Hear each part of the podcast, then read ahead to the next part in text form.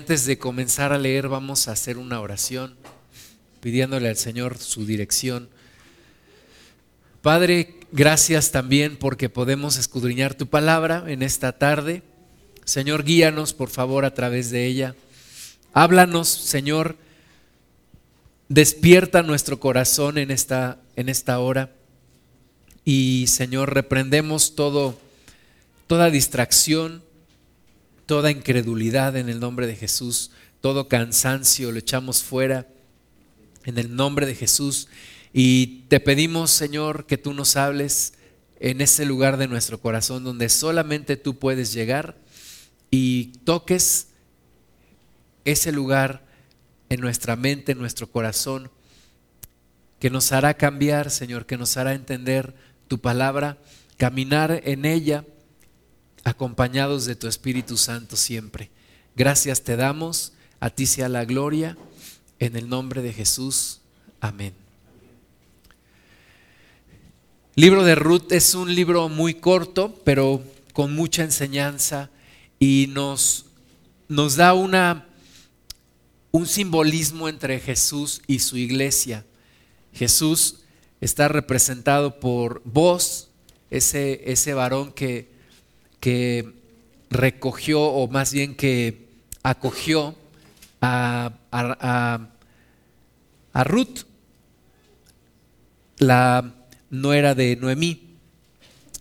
Y vamos a ver en el capítulo 1, versículo 1, dice, aconteció en los días que gobernaban los jueces, que hubo hambre en la tierra, y un varón de Belén de Judá fue a morar en los campos de Moab, él y su mujer y dos hijos suyos.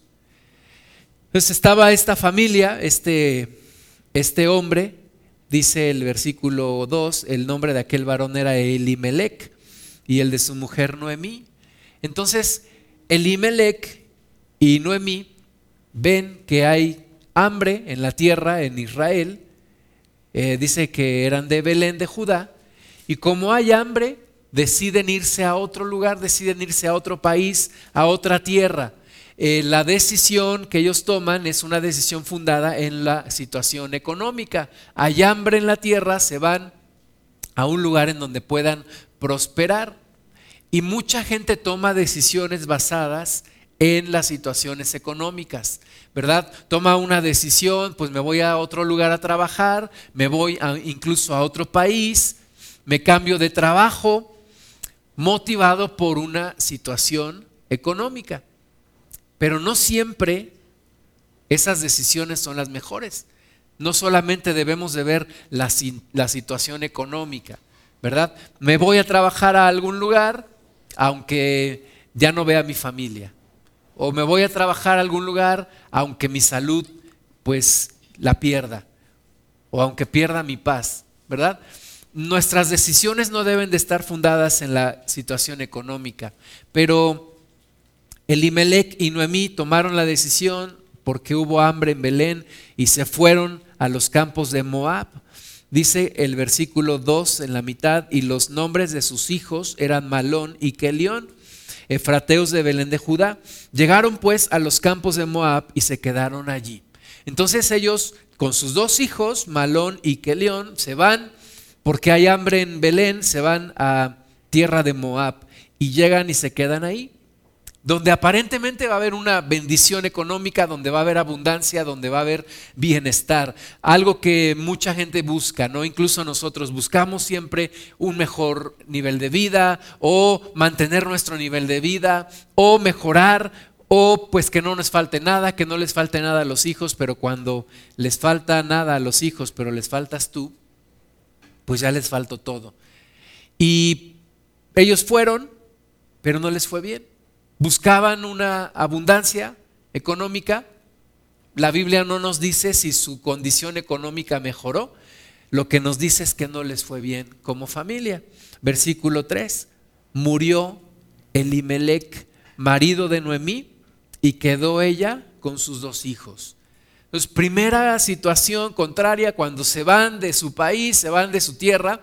Ahora quiero hacer mención especial que el dejar Belén el dejar al pueblo de Dios significaba también una lejanía del Dios mismo. ¿Por qué? Pues porque iban a un lugar en donde no se adoraba a Dios, en donde la gente no buscaba a Dios, como en Israel, como en Belén, ¿verdad? Sabemos, siempre tuvieron sus, problemas los, los, israelitas allí alejándose de Dios, pero, pero fuera del pueblo de Israel, pues la situación era aún peor. No adoraban al Señor, no conocían a Dios y buscaban y adoraban otros dioses y demonios e ídolos y todo eso. Entonces, alejarse de Belén era incluso poner en riesgo su relación con Dios. ¿Cuántas veces tú y yo tomamos decisiones poniendo en riesgo nuestra comunión con Dios? Me meto un trabajo que me demanda 12 horas al día y mi comunión con Dios, pues a ver qué pasa. Me meto a, un lugar en donde quién sabe si pueda soportar la presión de las tentaciones y mi relación con Dios, pues quién sabe qué será. Y todo por una mejor calidad de vida, por tener un mejor sueldo, un mejor puesto, etcétera. Tomamos decisiones basándonos en la cuestión económica. Y hoy como nunca antes se toman decisiones solamente tomando en cuenta la situación económica. Oye, y si tengo que hacer trampa, y si tengo que robar, y si tengo que mentir, y si tengo que hacer cosas que van en contra de lo que la Biblia me dice, no importa con tal de que mi condición económica sea mejor. Pero siempre vienen las consecuencias. Y vino la consecuencia y Elimelech murió y se quedó sola Noemí, ahora es viuda, salió con toda una familia, con su esposo, con sus hijos, pero ahora su esposo ha muerto y ella es viuda, pero le quedan dos hijos. Versículo 4, los cuales, los cuales tomaron para sí mujeres moabitas. El nombre de una era Orfa y el nombre de la otra Ruth y habitaron allí unos 10 años. Estuvieron 10 años y dice también el versículo 5, murieron también los dos, Malón y Kelión, quedando así la mujer desamparada de sus dos hijos y de su marido. Entonces, sí fue la decisión, pues vámonos a vivir a otro lugar, vamos a tener una mejor condición económica, pero ¿a costa de qué? Se muere el varón, el Imelec, se mueren sus dos hijos. Sus dos hijos además habían tomado mujeres extranjeras, mujeres que servían a otros dioses. Y Dios les había dicho al pueblo de Israel, no tomen mujeres de los extranjeros, ni den a sus hijas, ni den a sus hijos, ni tomen de sus hijas para sus hijos. ¿Por qué? porque los van a desviar del camino de Dios. Pero ellos hicieron completamente lo contrario, tomaron mujeres extranjeras, finalmente murieron después de 10 años. Versículo 6, entonces se levantó con sus nueras y regresó de los campos de Moab, porque oyó en el campo de Moab que Jehová había visitado a su pueblo para darles pan. Salió pues del lugar donde había estado y con ella sus dos nueras y comenzaron a caminar para volverse a la tierra de Judá. Jesucristo dijo en Lucas 12, 29, no os afanéis, porque habéis de comer, porque habéis de beber. Buscad primero el reino de Dios. Busca primero el reino de Dios. No es la situación económica lo que te debe de mover a, a tomar decisiones solamente. No es lo único que debes de observar. Tienes que buscar primero a Dios. Oye Dios, ¿es tu propósito que yo me mueva a otro país? ¿Es tu propósito que yo me meta en este negocio? ¿Es tu propósito que yo me ascienda a esta posición? ¿Es tu plan que yo me cambie de ciudad? Porque aunque haya una buena oferta, una buena paga, no siempre, no siempre Dios está ahí. Entonces, no te afanes. Busca primero el reino de Dios.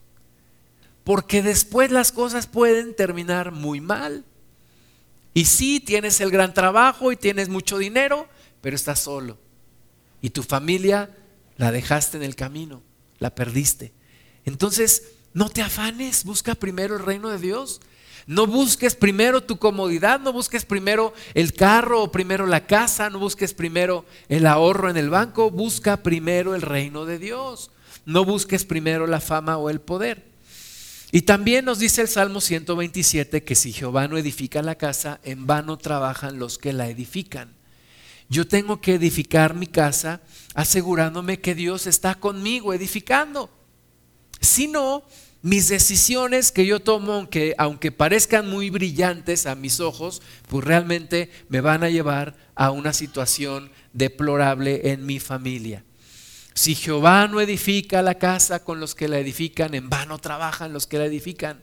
Si Jehová no guarda la ciudad, en vano vela la guardia. Por demás es que os levantéis muy temprano y vayáis muy tarde y no comáis. O comáis pan de dolores, dice la palabra. Está de más. Hoy en día la gente sacrifica a la familia con tal de una mejor situación económica. Yo me acerco a jóvenes y el común denominador hoy en día es que si tus padres no están divorciados y tienes 18 años de edad, eres una persona sumamente rara. La gran mayoría de los, de los jóvenes de 18 años, 20 años, sus padres están divorciados. ¿Por qué? En pos de una mejor situación económica hemos descuidado nuestra familia. Y Noemí sufrió en carne propia la consecuencia de sus malas decisiones. Su, esposo muerto y sus dos hijos también murieron.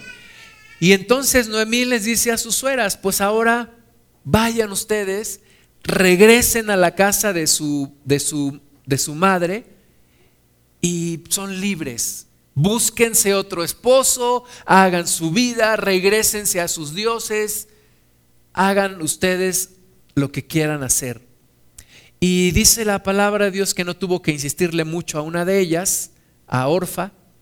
Orfa dijo, pues me voy y se fue. Se regresó a la casa de sus padres, a sus dioses, pero la otra, llamada Noemí, le dijo, no, yo no me voy a ir, dice el versículo 16. Respondió Ruth, no me ruegues que te deje y me aparte de ti, porque a donde quiera que tú fueres, iré yo, y donde quiera que viviereis, viviré. Tu pueblo será mi pueblo y tu Dios mi Dios. Donde tú murieres, moriré yo, y allí seré sepultada. Así me haga Jehová y aún me añada, que solo la muerte hará separación entre nosotras dos. Es unos textos muy hermosos que normalmente tomamos los que nos hemos casado, ¿verdad? Mi esposa cuando, cuando se casó, cuando nos casamos, me dijo estos dos versículos. Entonces ahora cuando no quiere ir a la sierra, ay, nada, no es cierto. Pero qué hermoso, ¿no? Le dice Ruth, no me ruegues que te deje y me aparte de ti, porque a donde quiera que tú fueres iré yo, y donde quiera que vivieres viviré. Tu pueblo será mi pueblo y tu Dios mi Dios. Donde tú murieres moriré yo, y allí seré sepultada, así me haga Jehová. Y aún me añada que solo la muerte hará separación entre nosotras dos. Y no es solamente una promesa y una relación y una, un apego a, a Noemí, sino es un acercamiento a Dios. Ruth está diciendo, yo no voy a regresar a los dioses de mis padres. Yo no voy a regresar a la vida que yo tenía antes yo me voy a refugiar en las alas del Dios de Israel.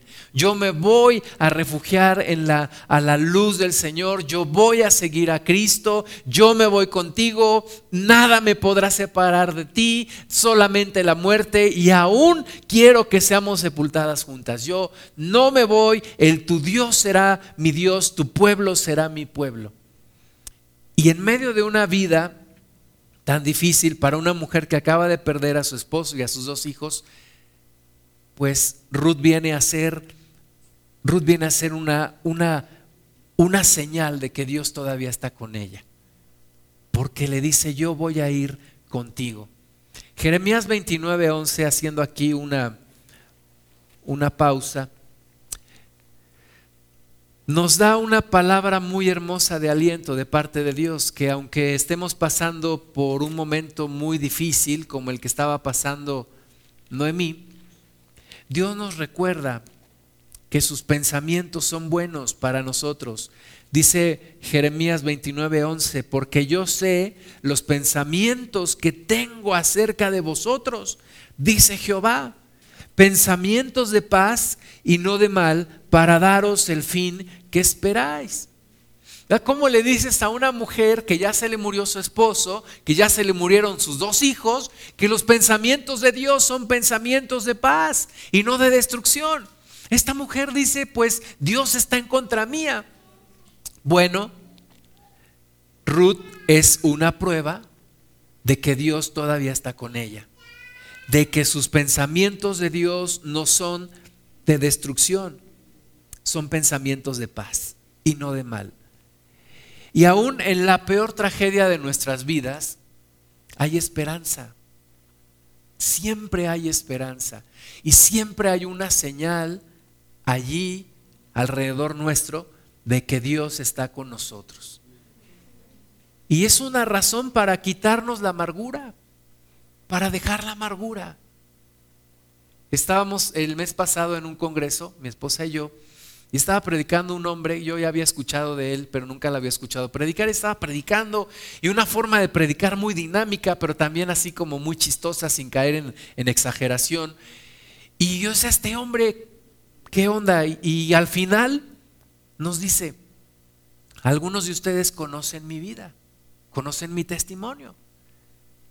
Él decía, yo tengo un hijo que no se puede comunicar, que no puede hablar un hijo con el cual me ha sido muy difícil relacionarme porque nació, nació mal de sus facultades mentales.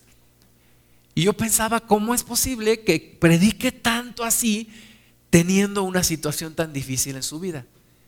Y él decía que cuando nació su hijo y el médico les da la noticia de que nació enfermo, iban en la carretera, su esposa y él en el auto, y él dice que su esposa quería aventarse del auto, quería matarse. Ella decía, yo no puedo vivir con esto. Yo nunca pensé esto.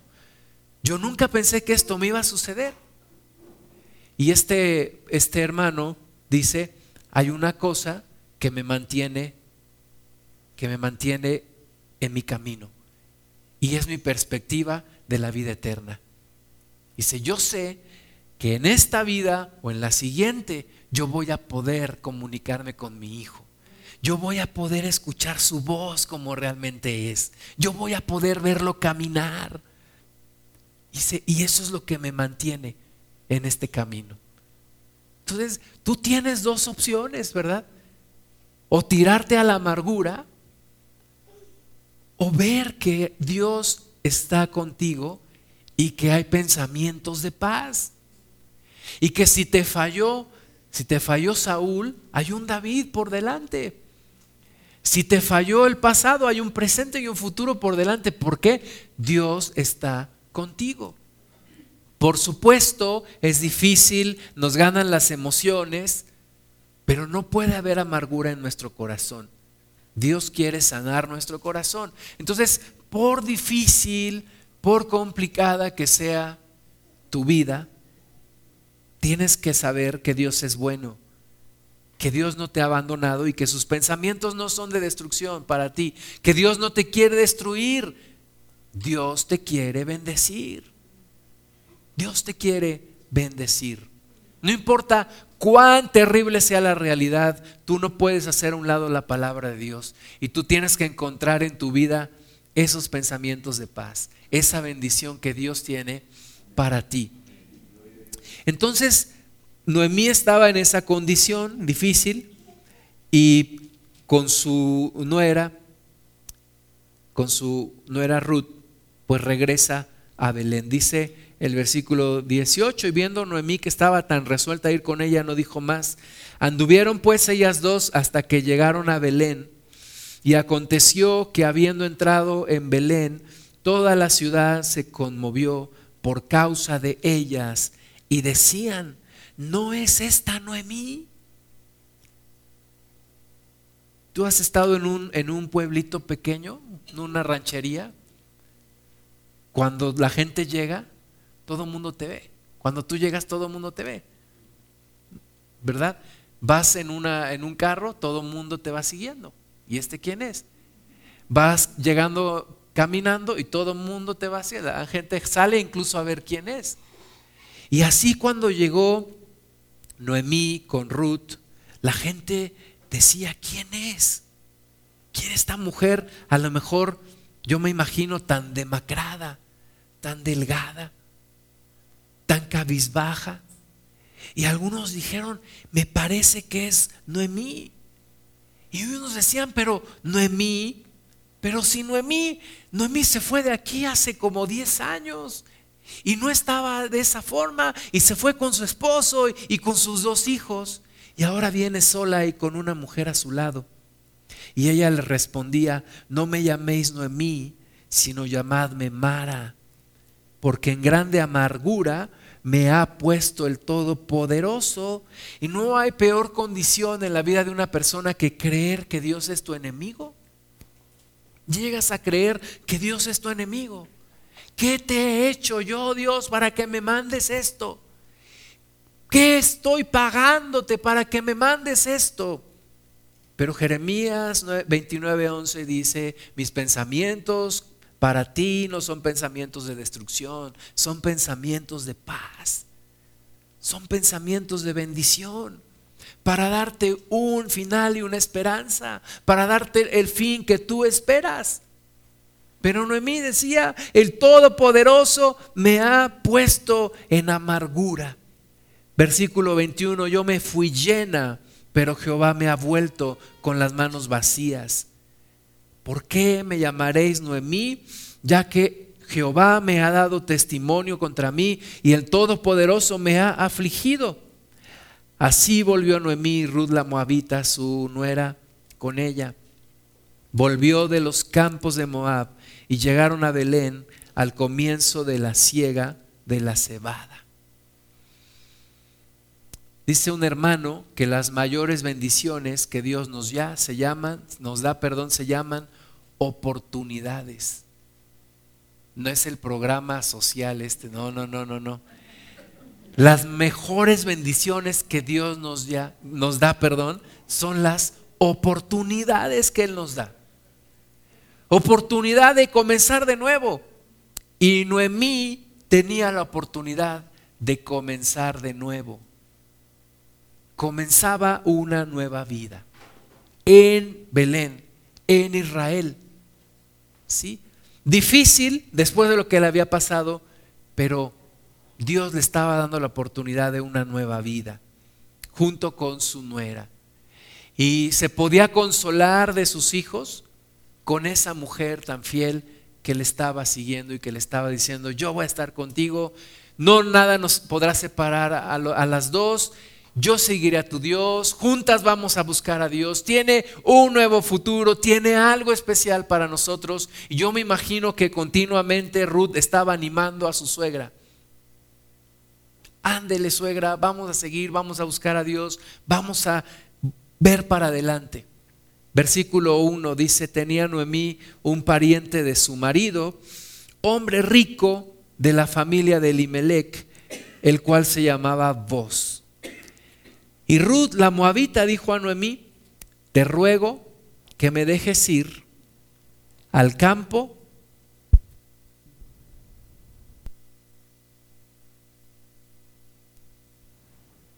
acabó la pila, ¿ah, no? le dijo, te ruego que me dejes ir al campo y recogeré pilas, espigas, en pos de aquel a cuyos ojos hallaré gracia. Y ella le respondió, ve hija mía. Había una, un mandato en la ley del pueblo de Dios que decía que cuando tú segaras, que cuando tú cosecharas, no debías de recoger todo. Debías de dejar un poco para los pobres. Y los pobres, la gente que no tenía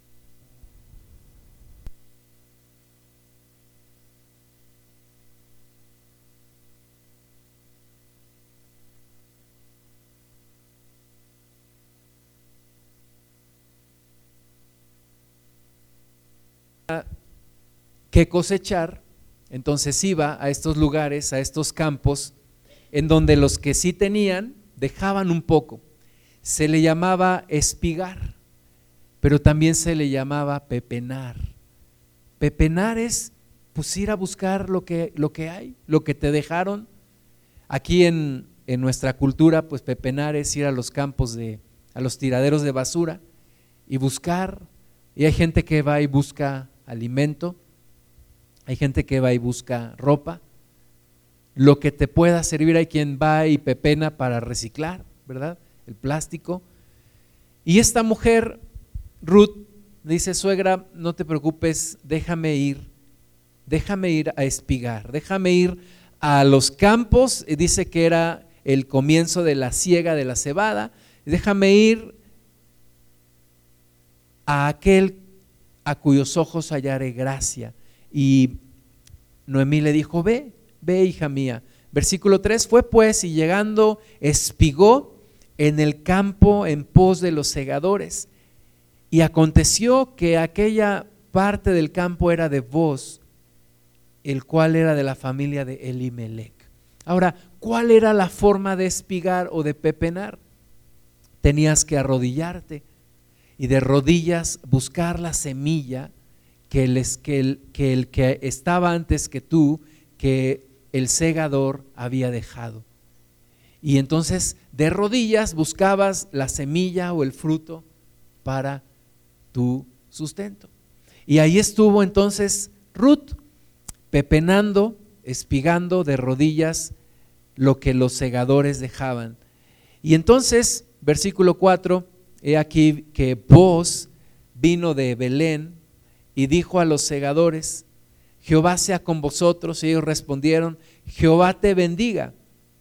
Y vos dijo a su criado, el mayordomo de los segadores, ¿de quién es esta joven? ¿Verdad? La ley te decía que tenías que dejar que los pobres vinieran y, pepenaran y, y espigaran y recogieran. Y además tenías que dejar un poquito de tu, de tu cosecha para que ellos lo hicieran. Y cuando vos viene a su, a su campo, dice, pues, ¿quién es esta joven? Y el criado mayordomo de los segadores respondió y dijo, es la joven moabita que volvió con Noemí de los campos de Moab. Eran parientes, eh, Elimelech, el finado de doña Noemí, era pariente de vos.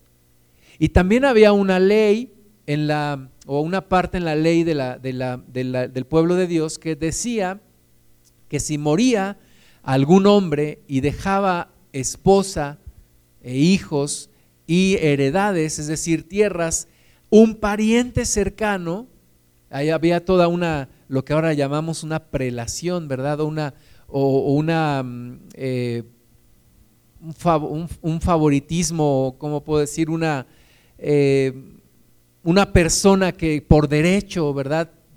Antes que las demás tenía el derecho de poder lo que se llamaba redimir. Y, te, el redimir, pues, ¿qué era? Pues te quedas con la tierra, pero también te quedas con la mujer que dejó tu hermano o tu pariente. De esa manera, la Biblia dice que garantizaba dos cosas, la descendencia del hombre que había muerto, pero también que la heredad no se perdiera o pasara a otra tribu de, de las tribus de Israel. Entonces, nos marca aquí la Biblia que Elimelech era pariente de vos. Y Dios movió las cosas para que Ruth fuera a espigar al campo del mismo, del mismo voz, del pariente de Elimelech. Y cuando llega este hombre dice, ¿quién es la mujer? Le dicen, pues es, es Ruth, es es la mujer que volvió con Noemí de los campos de Moab, es una mujer moabita. Sin embargo, hemos escuchado que ella dice que, que, ella seguirá al Dios de Israel y ella no quiso regresar. Nos han platicado que ella no deseó regresar a su, a su tierra, no quiso regresar a la casa de su madre, sino que ella decidió venirse con su suegra, con, con, con Noemí. Y ha dicho, versículo 7, te ruego que me dejes recoger y juntar tras los segadores entre las gavillas. Entonces pues entró y, es, y está desde la mañana hasta ahora sin descansar ni por un momento. Hermanas y hermanos, esta es la forma de construir un nuevo futuro. hay que trabajar, hay que ir hacia adelante. No hay que estar lamentándose lo que ya pasó. Oye, pues los, dos varones que murieron ya no pueden resucitar. Los dos hombres que murieron y, el, y el esposo de Noemí, pues ya quedó atrás. Tú y yo no podemos seguir viviendo en el pasado. Y, no, pues es que lo que me hicieron y es que lo que me pasó y es que no es posible, es que yo qué hice y que mal estoy pagando. No, lo que hay que hacer es aprovechar la oportunidad de una nueva vida, de un nuevo futuro que empieza hoy. Y Ruth fue con todas las ganas. Ruth no dijo, pobre de mí, desdichada de mí, tengo la mala suerte, se me murió mi esposo. No, ella con toda la actitud, algunos de nosotros tal vez nos daría pena ir a un campo y pepenar, pero Ruth dice, yo voy a trabajar, yo voy a aprovechar la oportunidad que Dios me da. Y ella fue y de rodillas estuvo ahí sin descansar desde la mañana que llegó hasta la hora de la comida. Cuando Dios ve eso, cuando Dios ve una actitud como esa, Dios bendice. Dios bendice. Jesucristo se sorprendió no por las grandes obras o por el gran conocimiento de la gente. Jesús se sorprendió por la fe de las personas, por una buena actitud, por una fe que les hacía ir hacia adelante. Y esta mujer estaba ahí sin descansar desde la mañana. Dice que ni aún por un momento descansaba. Una, persona me, me decía, ahora me quedé sin trabajo. Dijo, pero tengo un trabajo. Le dije, ¿cuál es tu trabajo? Pues mi trabajo es buscar trabajo. Y todos los días no me levanto a las 11 de la mañana, me levanto temprano, hago mi agenda, me voy a buscar, saco mis contactos, etcétera. Mi trabajo es buscar trabajo. O sea, si me corrieron de ese trabajo, pues ya quedó atrás. Ahora, mi trabajo es encontrar otro. Y, tienes que ir hacia adelante siempre. Ruth estaba ahí pepenando, aprovechando las bondades de la palabra de Dios y lo que el corazón de este hombre permitía que sus segadores dejaran y que ella pudiera recoger del precioso, la preciosa semilla para poder sustentarse. Versículo 8. Entonces vos dijo a Ruth, oye hija mía, no vayas a espigar a otro campo, ni pases de aquí, y aquí estarás junto a mis criadas. Mira bien el campo que siguen y síguelas, porque yo he mandado a los criados que no te molesten. Y cuando tengas sed, ve a las vasijas y bebe del agua que sacan los criados. Ella entonces, bajando su rostro, se inclinó a tierra y le dijo, ¿Por qué he hallado gracia en tus ojos para que me reconozcas siendo yo extranjera? Te recuerdo que vos representa a Cristo y Ruth representa a la iglesia. Y cuando Cristo te ve con una buena actitud, cuando Cristo ve tu fe, te dice, no te vayas de aquí, no te vayas de mi reino no te apartes de mi protección, no te apartes de mi paternidad, no te, no te vayas de, de mi cobija, de mis alas. Sigue aquí. Y dice, y yo voy a ordenar que te den agua, y yo voy a ordenar que no te molesten. Es Jesucristo recogiendo a su iglesia, protegiendo a su pueblo. Y ella le pregunta, pero Señor, ¿yo qué he hecho para que tú me trates tan bien, siendo yo extranjera? Y respondiendo vos le dijo, he sabido todo lo que has hecho con tu suegra después de la muerte de tu marido, y que dejando a tu padre y a tu madre y la tierra donde naciste, has venido a un pueblo que no conociste antes. Jehová recompense tu obra y tu remuneración sea cumplida de parte de Jehová, Dios de Israel, bajo cuyas alas has venido a refugiarte. Aunque aparentemente, mi amado hermano, mi amada hermana, aunque aparentemente los demás no vean lo que tú estás haciendo, aunque aparentemente los demás no tomen en cuenta tu sacrificio, Dios sí. Dios siempre, Dios siempre está viendo lo que tú estás haciendo. Dios siempre está viendo tu corazón. Dios siempre está observando lo que está pasando en tu vida. Y aunque muchas veces decimos, es que ¿dónde estaba Dios cuando me pasó todo esto? Dios estaba ahí. Dios estaba ahí. Y si tú continúas adelante esforzándote y si tú sigues con tu fe en Él, Dios te va a recompensar. Dios te va a bendecir como, como vos bendijo a, a Ruth. Versículo 13, ella dijo, Señor mío, halle yo gracia delante de tus ojos, porque me has consolado y porque has hablado al corazón de tu sierva, aunque no soy ni como una de tus criadas. Y vos le dijo a la hora de comer, ven aquí y come del pan y moja tu bocado en el vinagre. Y ella se sentó junto a los segadores y él le dio del potaje y comió hasta que se sació y le sobró. Ese es Cristo, ¿verdad? Cristo te dice, ven, trabaja en mi viña, entra en mi reino, yo te voy a sustentar, no te preocupes, nadie te va a molestar, yo voy a estar protegiéndote. Y dice que vos le da de comer hasta que se sació y le sobró. Y le sobró. Y eso que le sobró, dice el versículo 15, se levantó para espigar. Eso que, eso que le sobró lo guardó para su suegra. Lo guardó y, se lo llevó a Noemí.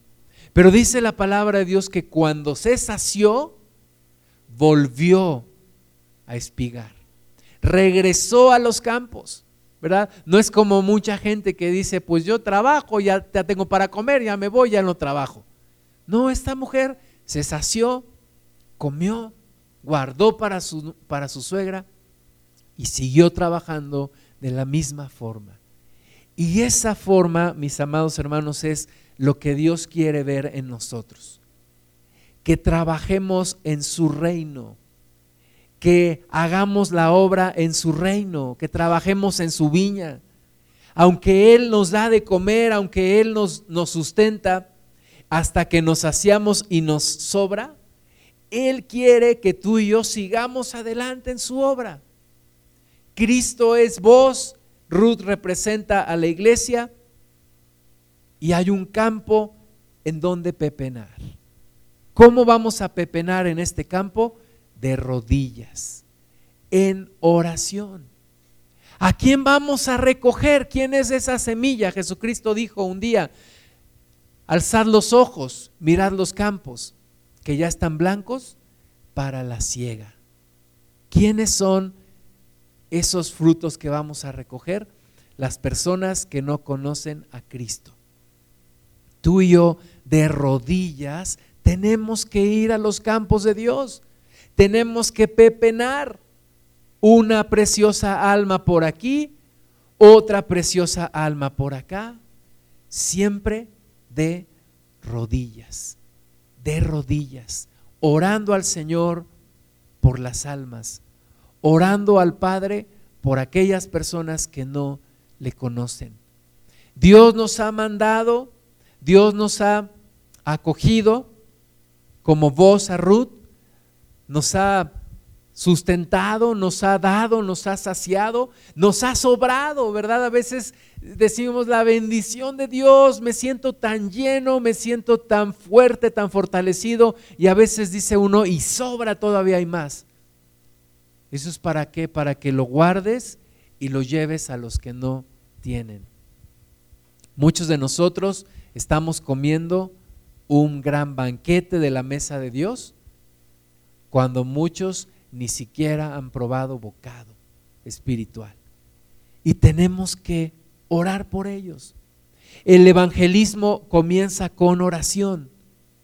El compartir el reino de Dios siempre empezará con oración. Por eso nos hace énfasis aquí la Biblia que Ruth estaba allí pepenando, espigando, buscando la preciosa semilla.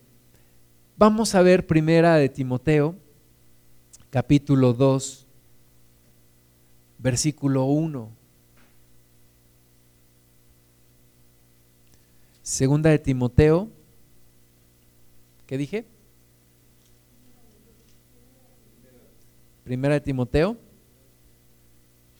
Capítulo. Versículo 1.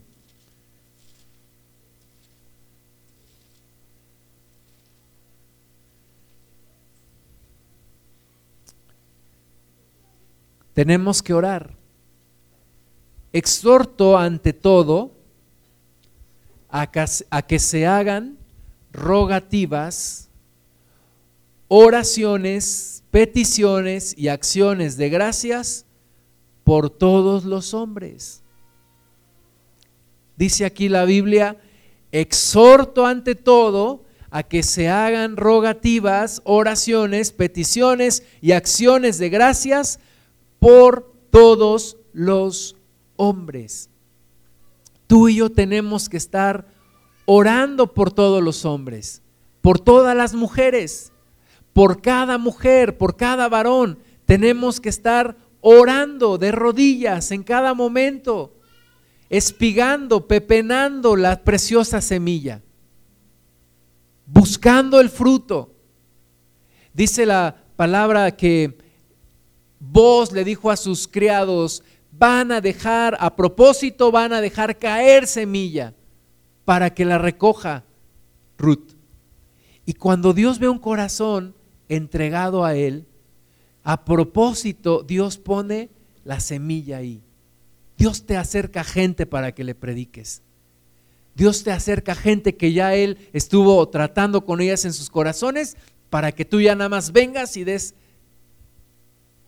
el cierre y les compartas la palabra y se conviertan a ti. Es semilla tirada a propósito para que te caiga ahí donde tú estás arrodillado y ahí la recojas y sea un fruto que no se pierda. Tú y yo necesitamos ser fieles a la palabra de Dios, al llamado de Dios.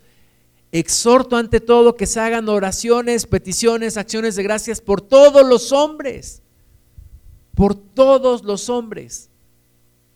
Nos vamos nosotros directamente al versículo 2, pero el versículo 1 normalmente no tomamos en cuenta que dice que sea por todos los hombres.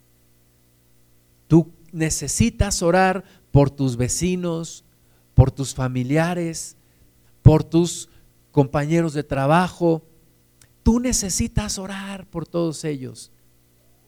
Si Dios te puso ahí donde estás es porque no es solamente para que te vaya bien económicamente. Es un propósito más allá de eso.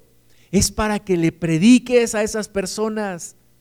Si Dios te puso ahí con esa gente que es tan difícil, no es para que te amargues la existencia, dices, ¿cómo me cae gordo a esa persona? No, es para que le prediques la palabra de Dios, para que le hables del Evangelio. Primero de rodillas, primero en oración, Dios dice que quiere que hagamos oración por todos los hombres. Ya no publiques en el Facebook que criticas al gobierno y al presidente, no, mejor dobla tu rodilla y ponte a orar por esas personas. Ponte a orar por ellos. Si nosotros no oramos, no hay quien, quien lo hará. Tenemos que orar tú y yo. Dobla tu rodilla, haz oración por todas las mujeres, por todos los hombres así como se pepena uno por uno. El pepenar no se puede, no puedes meter tú las manos y sacar un montón de grano, no. Tienes que buscar uno, otro, otro, otro, uno a la vez, uno a la vez. Tienes que orar por uno a la vez, sembrar la palabra uno a la vez, no soltarlo, no dejarlo hasta que la palabra ya prendió y dio fruto, no dejar esa persona. Es la fidelidad que Dios espera ver en ti y en mí. Oraciones, rogativas, peticiones, acciones de gracias por todos los hombres. Versículo 2, por los reyes y por todos los que están en eminencia, para que vivamos quieta y reposadamente en toda piedad y honestidad. Y entonces en lugar de que te digas, pero ¿por qué arrestaron a la Kate? ¿Y por qué? No, Ponte de rodillas a orar. Ponte de rodillas a orar. ¿Para qué? para que vivamos quieta y reposadamente. Cuando no vivimos quieta y reposadamente, es responsabilidad de la iglesia, porque la iglesia no está orando. Tú y yo necesitamos orar. Dios ya nos dio, Dios ya nos sació como a Ruth. Ruth llegó, comió del potaje y, se sació y, apartó para llevarle a su suegra. Así la iglesia. Y si, y si te falta y si todavía no te sientes lleno, busca más de Dios porque Dios tiene más para ti. Pero acuérdate también de los demás. Tienes que estar orando de rodillas, pepenando el alma preciosa de las personas, orando, porque para Dios dice la Biblia que Él no quiere que ninguno se pierda, ni el indeseable que, que te cae gordo, ninguno, Dios no quiere que ninguno se pierda. Versículo 3, porque esto es bueno y agradable delante de Dios nuestro Salvador, el cual quiere que todos los hombres sean salvos y vengan al conocimiento de la verdad. Dios quiere eso, pero quienes lo van a instrumentar, quienes lo van a implementar somos nosotros. ¿Dónde empieza la obra? En oración, de rodillas, de rodillas, de rodillas. Hay situaciones que nos lastiman a nuestro corazón. En nuestra interacción con las demás personas, esas personas nos llegan a lastimar en nuestro corazón. ¿Dónde está la solución? De rodillas de rodillas, de rodillas, pepenando, orando por esa persona, orando por una restauración, orando por mi relación con esa persona. Señor, dame la capacidad de predicarle. Hay, hay cosas, hay días, yo no sé si a ti te ha pasado, hay días donde yo me levanto que parece que, que parece que por primera vez enfrento esos problemas, que parece que el rechazo está ahí a flor de piel, parece que que me, siento triste y, recuerdo situaciones, interacciones con personas que me lastimaron y parece que, que no hay avance. Pero entonces la solución está de rodillas, de rodillas. Señor, sáname. Señor, restaurame. Señor, que pueda predicarle a esta persona que me es difícil tratar. Ayúdame, Señor que haya salvación para ella y para mí, que haya salvación. Es de rodillas la solución. No pierdas la oportunidad de hacer historia, no estoy exagerando, pero es la oportunidad que tenemos tú y yo ahorita. Orar por las personas, orar por cada hombre y por cada mujer, de rodillas como Ruth, desde la mañana hasta en la noche. Yo sé que tenemos actividades, tenemos que trabajar, pero debe de haber una intensidad y una fidelidad a Dios para orar por las personas. Todos los días, todos los días, levantar delante del Señor a las personas en oración, porque Dios no quiere que ninguno se pierda. Para Dios cada persona es valiosa. Para Dios cada persona es preciosa. Cristo murió por todos y cada uno de nosotros. Y Cristo quiere que le conozcan, que todos le conozcan. ¿Quién lo hará realidad? Nosotros, de rodillas, de rodillas, de rodillas, orando, pepenando, desde la mañana hasta en la noche, orando, todos los días con una fidelidad como la que mostró Ruth. Mateo 21, 28. Dice el Señor Jesucristo que había un hombre que tenía una viña. Mateo 21, 28. Pero ¿qué os parece? Un hombre tenía dos hijos. Y acercándose al primero le dijo, hijo, ve hoy a trabajar a mi viña. Respondiendo él dijo, no quiero. Pero después arrepentido fue. Y acercándose al otro le dijo de la misma manera. Y respondiendo él dijo, sí, Señor, voy. Y no fue. Pregunta el Señor Jesús, ¿cuál de los dos hizo la voluntad de su Padre? Y algunos de nosotros Dios nos ha dicho, ve a trabajar a mi viña. Y hemos dicho, sí Señor, yo voy. Yo voy a orar todos los días por las personas que están a mi alrededor. Yo voy a orar por mi familia, por mis familiares. Yo voy a orar por mis compañeros de trabajo. Yo voy a orar por el mundo. ¿Y qué pasa? Se nos olvida. Y no lo hacemos.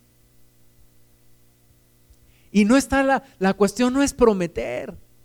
Porque para prometer cualquiera, ¿verdad? Cualquiera promete. La cuestión está en cumplir. Y si le hemos dicho al Señor, yo voy a tu viña, tenemos que ir todos los días a la viña. Y todos los días de rodillas. Todos los días de rodillas, Señor, la salvación de esta persona. Señor, te recuerdo. Te recuerdo, Padre. Salva a esta persona. Señor, que este día cuente para tu obra. Yo a veces, a veces estoy con, con alguien y, y, siento el Señor que me dice, predícale. Y yo digo, ay no, Dios, estoy tan cansado, pero le digo, Señor, ayúdame, ayúdame a predicarle a esta persona. Aquí estoy. Ahora sí que soy materia dispuesta. Nada más tú ayúdame. Pon las palabras en mi boca y que pueda predicar a esta persona. Ve a mi viña. Dios te está diciendo, ve a mi viña. Hija, ve a mi viña. Hijo, ve a mi viña. Y alguien dice, ay, todo yo, todo yo, y otra vez yo. Y sales refunfuñando, y otra vez ya están hablando que tenemos que ir a la viña del Señor y no sé qué, y sales pateando un bote y te quieres agarrar topones con el nopal. Y... Pero luego ya vas bajando por aquí y dices, caray, creo que, creo que Dios me está hablando y, y es justo que vaya yo a trabajar a su viña. Y lo haces. Y lo haces con gusto, con amor. Dios quiere que tú y yo vayamos a trabajar a su viña. Se necesitan las oraciones del pueblo de Dios, mis hermanos. Hoy en día, cada, con, con, más necesidad, hoy en día más que nunca, se necesitan las oraciones del pueblo de Dios. Y el pueblo de Dios no ora, no sabemos qué va a pasar con este mundo. Si la iglesia no ora, no sabemos qué sucederá con este mundo. Pero si la iglesia ora, algo grande sucederá, algo maravilloso de parte de Dios. Segunda de Timoteo 4, del 1 al 5. Dios cuenta con nosotros. Somos las manos del Señor, somos sus pies, somos su boca aquí en la tierra.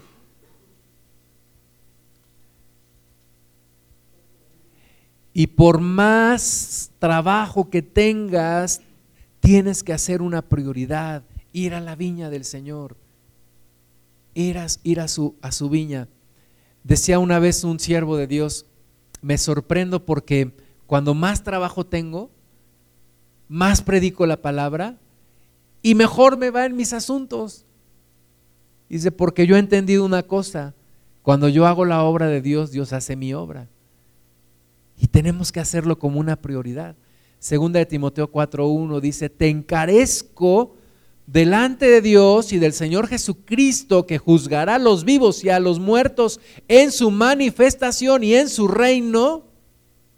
Es como que el apóstol Pablo te agarra del pescuezo y te dice, ahora sí tú, te encarezco delante de Dios y del Señor Jesucristo que ha de juzgar a los vivos y a los muertos en su manifestación y en su reino. Y tú dices, ¿qué? ¿Qué quieres que haga? Que prediques la palabra, versículo 2. Que prediques la palabra. Que no te quedes callada, que no te quedes callado. Tienes la solución en tus manos. Predica la palabra. Toda todo proceso de evangelismo comienza con oración, pero continúa con predicación. Ay, es que estoy orando que venga un ángel del Señor y le predique a mi esposo. Oye, mejor ora para que haya salvación en tu esposo y tú predícale. Y tú predícale. Oye, pero ¿quién soy yo para predicarle? Yo, yo apenas me convertí hace 20 años, no sé nada.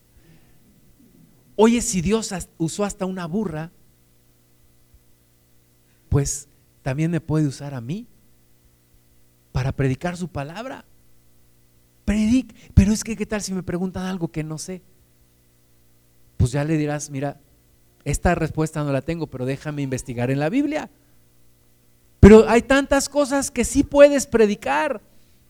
Entonces dice, te encarezco delante de Dios y del Señor Jesucristo que prediques la palabra, que instes a tiempo y fuera de tiempo.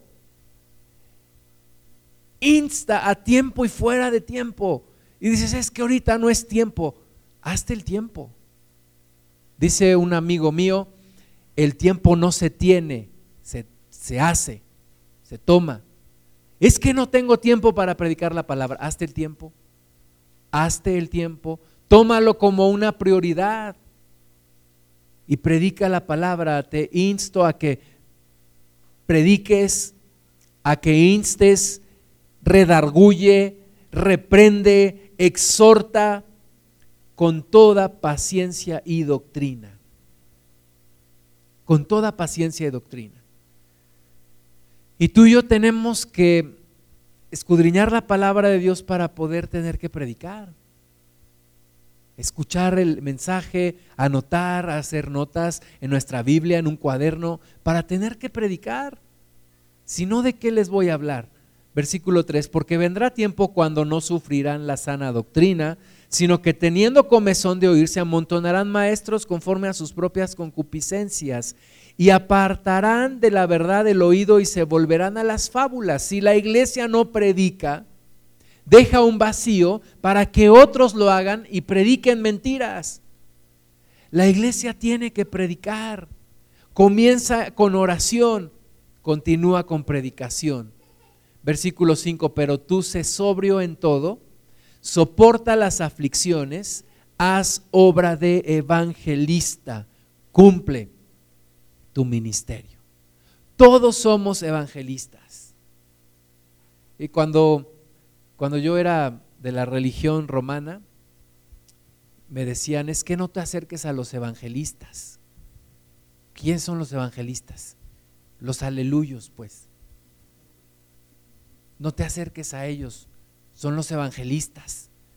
Pues sí, sí somos los evangelistas. ¿Por qué? Porque tenemos que predicar la palabra. Tú y yo necesitamos predicar la palabra de Dios. Haz obra de evangelista, cumple con tu ministerio. Yo de repente pienso, digo, Señor, si todos hiciéramos lo que necesitamos hacer, ¿cuánta gente no ya se habría convertido? Si todos predicáramos a familiares con fidelidad y fuéramos a aquel lugar en donde hay una familia, en una ocasión fuimos a la sierra y en ese entonces al lugar donde íbamos todavía no había carretera para llegar hasta allá. Entonces nos bajamos en un lugar, dejamos el carro ahí y nos fuimos caminando. Los hermanos nos decían, no, se hace como media hora. Sí, para ustedes, pero nosotros hicimos como dos horas. Como dos horas bajando. Y luego como tres subiendo. Y entonces una de las personas con las que nos acompañaba, después me dijo, cuando, dice, cuando yo vi cuánta gente era allá donde, fue, donde fuimos, yo dije, ¿para qué tanto esfuerzo si son tan poquitos? Y sabes qué? Ahí es donde la fidelidad de Ruth se muestra. No importa que sea uno, que sea uno. Por ese uno, si se salva, valió la pena. Por uno, por uno que no vaya al infierno, vale la pena. Entonces, haz tu obra de evangelista. Cumple con tu ministerio. Sé fiel como Ruth segando, espigando, pepenando en los campos de voz. Zacarías capítulo 12, versículo 10.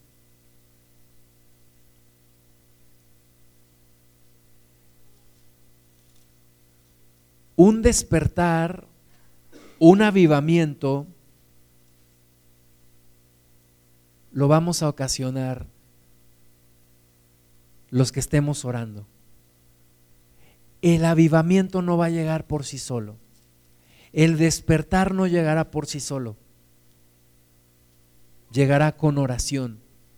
Zacarías 12:10. Y derramaré sobre la casa de David y sobre los moradores de Jerusalén espíritu de gracia y de oración. Tú sabes que los grandes avivamientos comenzaron, comenzaron perdón, con reuniones de oración. Hubo un avivamiento en Gales, en Escocia, en donde empezaron con reuniones de oración. Y la gente empezó a reunirse a orar. La gente empezó a, irse a las reuniones de oración y, dice, dice los historiadores que era tanta la presencia de Dios que pasaban toda la noche orando toda la noche orando y por la mañana iban a sus casas, pero encontraban en el camino los que iban a sus casas a los que ya venían a orar en la mañana. Oración, oración. Y dice aquí el Señor que Él derramará espíritu de gracia y de oración. Tú y yo necesitamos aprender a orar. Vuelvo al punto de la oración. Necesitamos aprender a orar. Oye, si no sabes orar, ¿qué vas a hacer en el cielo? Dices, es que yo a los tres minutos ya no sé qué decirle a Dios.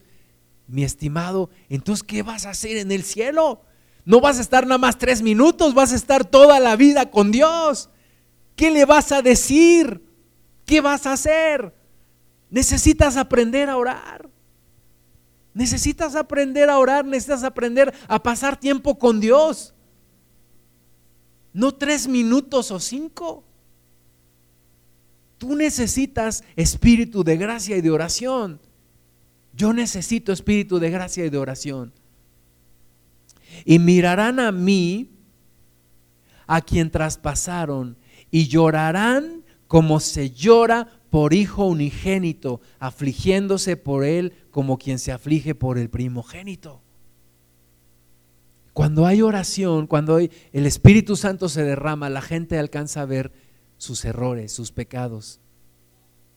Y, y se afligen y le piden perdón a Dios. Pero todo empieza con oración.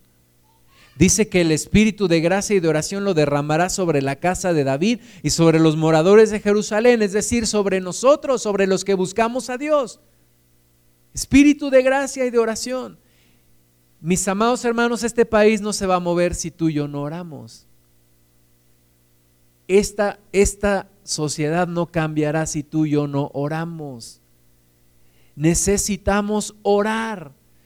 Necesitamos orar en lo individual y necesitamos orar juntos. Y como familias, necesitamos orar en todo tiempo. Dice el apóstol Pablo que se levanten manos sin ira ni contienda, que se ore en todo tiempo. Dice la palabra de Dios, orad sin cesar. Tenemos que orar. Dios derramará de su espíritu de gracia y de oración. Estos son los últimos tiempos y como nunca antes se necesita oración. Oración. Y tú no estás orando no estás cumpliendo con tu ministerio tampoco. Y tú no estás orando, no estás cumpliendo con tu llamado. Y tú no estás orando, no estás haciendo lo que Dios te está mandando a hacer. Tienes que orar. Tienes que hacer una oración continua. Tienes que hacer de tu vida una oración, una búsqueda de Dios. Amós 9, 11. En aquel día, hago aquí una pausa. Ruth finalmente se casó con vos. Vos dijo, ¿quién eres tú? Le dijeron, primero preguntó a sus criados quién era, después habló con la misma Ruth. Y después Noemí le dijo a Ruth, ese varón es pariente y nos puede redimir. Y hablaron con él y él dijo, sí, soy pariente, pero hay pariente más cercano. Y entonces dijo, bueno, si el pariente más cercano no redime, yo lo haré. Y fueron, se sentaron en la puerta de la, de la ciudad en donde se hacen los, los negocios y le dijo a aquel varón, vos le dijo a aquel varón, oye, pues sabes que Elimelech murió, tú eres pariente cercano para redimir, hay una heredad que tú puedes tomar. Le dijo, yo la tomaré. Dijo, bueno, nada más que el día que tomes esa heredad, también tomarás a Ruth, la mujer, porque quedó viuda. Y dijo, entonces no tomaré, no voy a redimir. Y entonces vos dijo, entonces yo tomaré, yo de redimiré. Y lo hizo. Y Ruth terminó casándose con, con vos, una moabita, una extranjera, casándose con un israelita descendiente de la tribu de Judá. Y el hijo que ellos dos tuvieron, Ruth con vos, se llamó Obed. Obed tuvo como hijo a Isaí. Isaí fue padre de David. Y David es de quien viene la simiente que es Jesucristo. Entonces, de una tragedia Dios hace toda una historia de bendición. Jesucristo del linaje de David, descendiente de Ruth y de vos. Y antes de, de, de, ellos, pues, Noemí. Y dice aquí el versículo 11 de Amós 9, en aquel día yo levantaré el tabernáculo caído de David, ¿verdad? Después David, sabemos que edifica o, trae de regreso el arca a Jerusalén, levanta un tabernáculo y restituye el orden de los cantores. a David se le llamó el dulce, el dulce cantor de Israel. Y dice aquí Amos 9:11 que el Señor restaurará el tabernáculo caído de David. Cuando algunos leen esto, interpretan que habrá una restauración de la alabanza y de la adoración a Dios. En aquel día yo levantaré el tabernáculo caído de David y cerraré sus portillos y levantaré sus ruinas y lo edificaré como en el tiempo pasado, para que aquellos sobre los cuales es invocado mi nombre posean el resto de Dom y a y a todas las naciones, dice Jehová, que hace esto. He aquí vienen días, dice Jehová, en que el que ara alcanzará al segador y el pisador de las uvas al que lleve la simiente, y los montes destilarán mosto y todos los collados se derretirán. Hay una bendición. Jesucristo dijo, ustedes están cosechando lo que ustedes no sembraron. Y hay una bendición, aquí dice que el que hará alcanzará al segador. Tú y yo vamos a ver una gran obra de Dios en estos días, una gran cosecha que se va a levantar, una gran cosecha que viene en estos últimos tiempos. Amos 8:11. He aquí vienen días, dice Jehová el Señor, en los cuales enviaré hambre a la tierra, no hambre de pan ni sed de agua, sino de oír la palabra de Jehová. Y tú y yo tenemos que estar orando porque este tiempo se cumpla. Que la gente tenga hambre de oír, que la gente tenga sed de Dios, que la gente venga a escuchar la palabra de Dios. Pero eso solamente se logrará con oración, con gente como Ruth, gente fiel, que va a la viña, que trabaja, que está pepenando, que está en oración continuamente. Vamos a hacer una oración. Señor, te damos la gloria, te bendecimos, Padre. Gracias te damos porque nos has permitido y nos has dado vida en estos últimos tiempos y nos has alcanzado y hemos comido y nos hemos saciado. Y quien no se ha saciado, Señor, la mesa está puesta para que coma y para que se llene en su alma. y Padre, para que también nosotros podamos predicar, podamos orar por los otros, oramos, podamos orar por quienes aún no te conocen. Señor, en esta hora, ayúdanos a comprometernos a orar. Ayúdanos, Señor, a que nuestra vida sea una continua oración. Que nuestra vida sea una continua búsqueda de ti y una intercesión por los que no te conocen.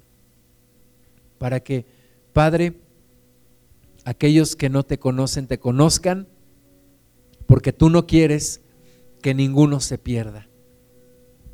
Señor, trae hambre y no de pan, y sed y no de agua, sino de tu palabra, para que las personas se acerquen a ti.